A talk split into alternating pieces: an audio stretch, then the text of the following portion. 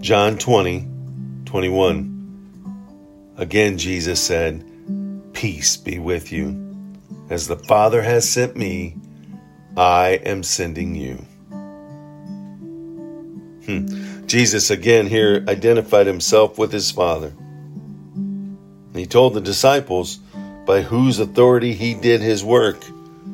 Then you can see the passing on of the torch almost. This, as the Father has sent me, I am sending you. He passes the job to his disciples of spreading the good news, the gospel of salvation to the world, to the Jerusalem, Judea, Samaria, and the uttermost parts of the world. Whatever God has asked you to do, remember. Remember, your authority comes from God. He has sent you, and He's given you the power to do so, that Jesus has demonstrated by words and actions how to accomplish the job He has given you. As the Father sent Jesus, Jesus sends His followers.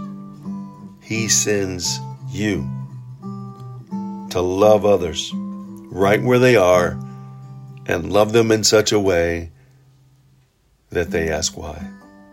Because they see Jesus in you. But that takes a conscious choice on our behalf to follow Him to wherever He leads us, to travel that illuminated path at His pace. Knowing His purpose in our life is to love others, is to share Him to share the good news. But we have to set aside ourselves. We have to step out of the way so His Spirit can rise and reign in our life and use us in amazing and mighty ways above and beyond what we could even think or imagine. Do you understand the height, the depth, the length, and width of God's love? If you don't, dig deeper into His Word and see, feel, and experience that love.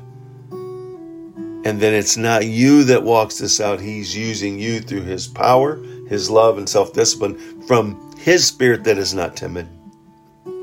And He uses you, these bodies that He's gifted us with, these lives that we live, to declare His name. He did it. Let's do it. Remember, Jesus loves you, and so do I.